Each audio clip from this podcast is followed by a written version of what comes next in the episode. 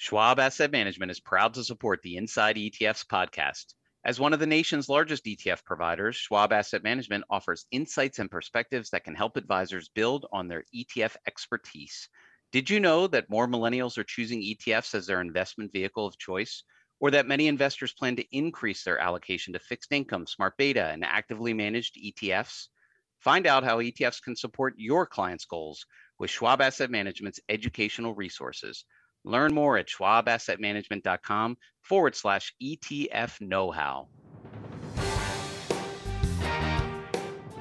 Hello and welcome to Inside ETFs, the podcast where we bring the latest and greatest ETF industry perspectives directly to you through in depth conversations with key thought leaders from across the ETF ecosystem.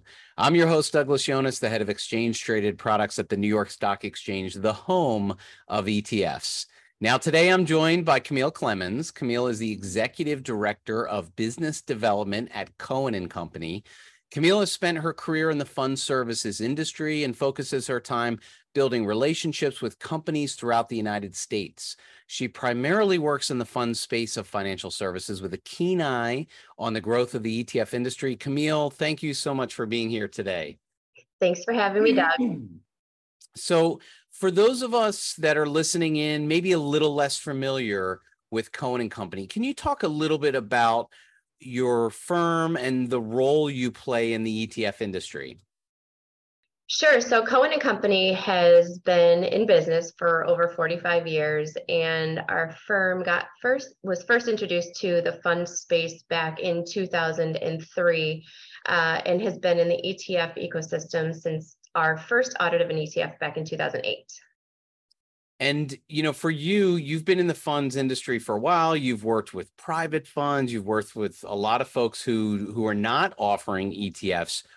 Was there a point in your career where you sort of said to yourself, "Wow, ETFs are are really growing, and this is a place where I think I need to maybe be spending more time, or just I want to be a bigger part of this industry." So can we take like half a step back? And i think your your point about my exposure to all types of fund structures is really important here because what i've seen through the course of my 20 plus year career has really been what is what is the market wanting right now and how do we help our clients get there? And i think my perspective is unique in the fact that i'm grounded in operations so, from a technical understanding of how things work, it's really important to understand efficiencies and when things work in certain product structures and, and when you might need to look somewhere else, depending on your distribution. So, when I first got into ETFs and was exposed to it, it was back in 2013, 14 when I was having to turn clients away, I was currently working, or I was working at the time at UMB Fund Services, and we didn't have an ETF solution. We had a very strong presence in the mutual fund space, but as many of your listeners will know, there are some pretty specific differences between the operations of a mutual fund and the operations of an ETF. The ecosystem is different. There are some overlapping things like the 40 Act that's governing it, but generally speaking, you need additional operational opportunities and controls that we just as a firm didn't have. So I was tired of sending my clients away who were looking to get into ETFs because they were already running mutual funds. And I had to send them to our competitors in the marketplace. And that's when I really just raised my hand and said, How are we going to solve for this? So that brings us to today, Cohen and Company. What's some of the work that you and your team are facilitating for your clients? So Cohen and Company as a firm is a traditional public accounting firm. We have three main lines of business. We are audit, tax, and then advisory. And we do provide all three services to the ETF ecosystem. And depending on where you are in your life cycle, we might be consulting on product structure. We might be consulting on, you know, tax implications of a reorg or some sort of a a parallel structure. So there's a lot of different ways that we participate. But I think the most important thing is we have a lot of clients who do approach ETFs very differently than one another. And so our perspective across our client base is unique and dynamic and it it lends us the ability to help really service our clients in a way that's unique client service is at the center of everything we do so we want to make sure that not only you're building a product for today but you're building the product that's going to be successful down the line as well yeah. And one of the reasons I know you and I had seen each other at a conference and I said, Hey, you need to come join the podcast because we touch on a lot of things on this podcast. But one of the pieces that's so unique to the world of ETFs is that we all sort of get here from different places. And we haven't really talked a lot on this podcast about audit, about tax, and how these you know different individual clients whether it be all the way down to the ria level that have launched their own etfs all the way up to the big companies that we've interviewed a lot on this podcast you know you, you sort of sit in the middle of that because you talk to everyone at all sizes are there trends that you and your team see or are seeing you know whether you want to start to look into your crystal ball looking forward do you see certain trends playing out you know as you look into a little bit into the future so, one of the trends that doesn't ever go away in the investment industry is innovation. And if you think about the world of ETFs and the structure specifically, some of the benefits of it is it's super innovative. And whether you're coming from a traditional mutual fund, whether you're coming from an RIA running separate accounts, whether you're coming from a, hedge fund or some sort of an alternative strategy, this is the place people are coming. And they're coming here because of the innovation and the ability to distribute to a very broad market of people. And so i think the innovation is is clearly one of the things that i've seen kind of withstand the test of time in the 30 year history of etfs and you know we you can look all the way back to when people were running index etfs at the beginning of, of this and just kind of feeling their way through. And as the sec becomes more comfortable in how how fungible i'll use that word um, a strategy can be executed through an etf wrapper it really has been fun to watch our clients be innovative and alongside the etf uh, wrapper that that we're uh, that we're talking about today. But there's so many implications and so many things to think about that you're right. Our perspective, we have to talk to all of the pieces because at the end of the day, we're like the end, right? Everything ends with the audit and that signed uh, opinion letter that says we, you know, what you're stating in your financial statements is accurate and that's really we we can't falter on that. So we have to know what all the moving parts are and how they work together. And that really is the benefit i think at the end of the day we bring to our clients. Dare i say that the auditors are the unsung heroes of the etf uh, industry. You're the backbone behind it all.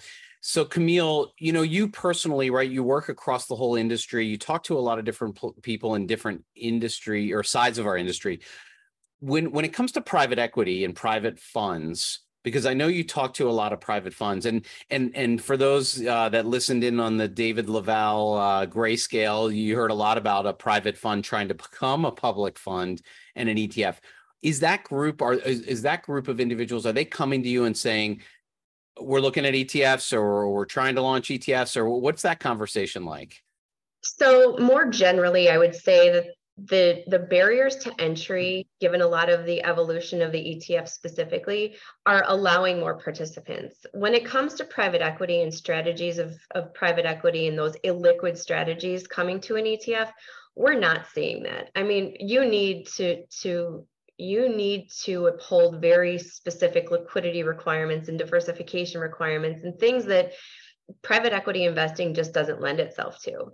If you think about the 40 Act more broadly, private equity is becoming part of the conversation when you talk about tender offer and interval funds, but that's not a retail type investment. You still have pretty high suitability standards for a lot of those products.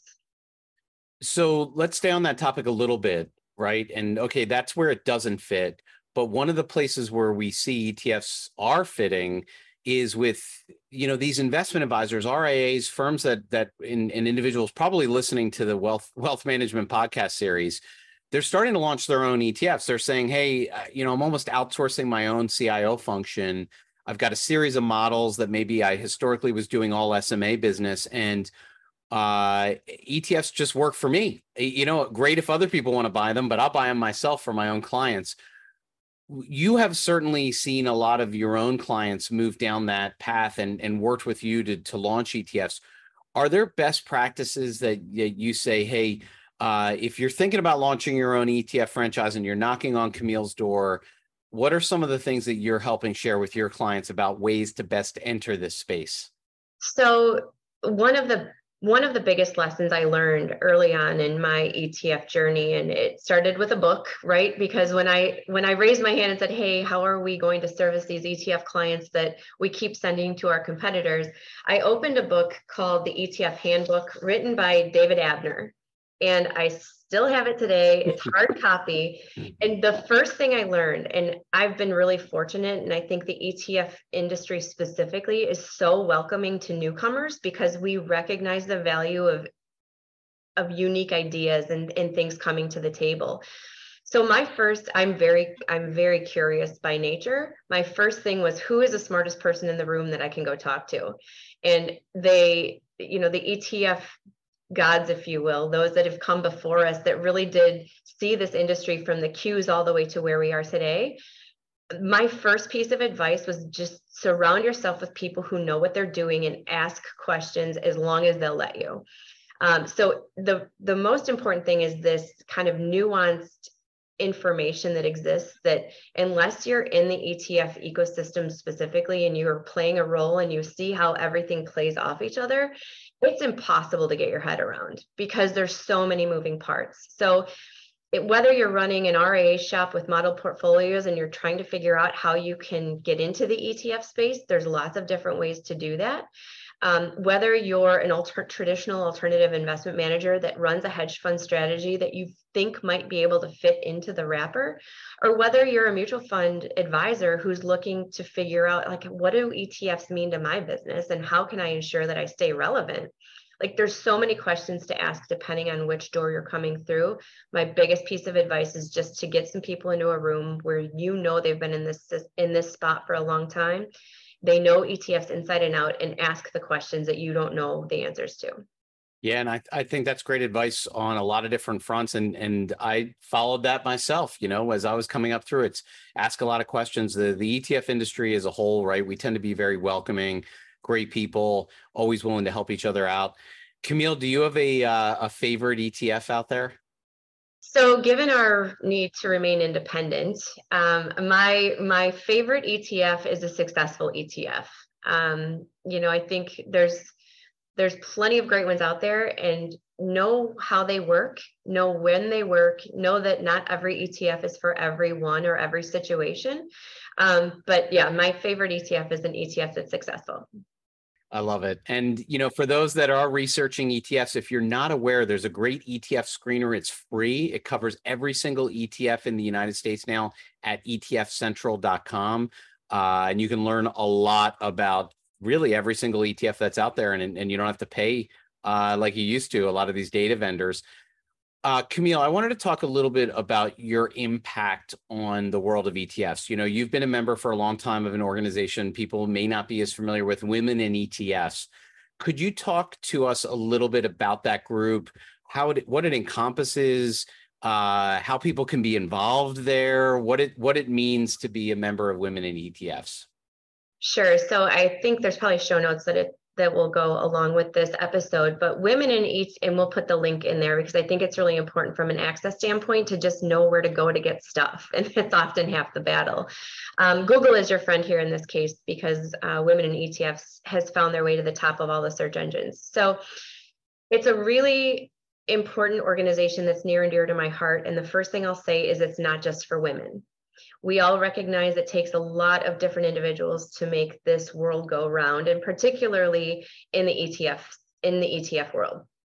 So I've been a member of Women in ETFs, which is a global ETF organization that focuses on education and networking of people in ETFs the Chicago chapter was formed in 2015 and I believe I was in that first class of people who who took membership but I mean through the course of those 7 years that I've been involved I've not missed a year where they've done something and they did this really cool thing during covid where they had a 24 hour ETF around the globe um, kind of set of panel discussions where they brought people from all the different markets onto this platform and they talked about what's happening in their market.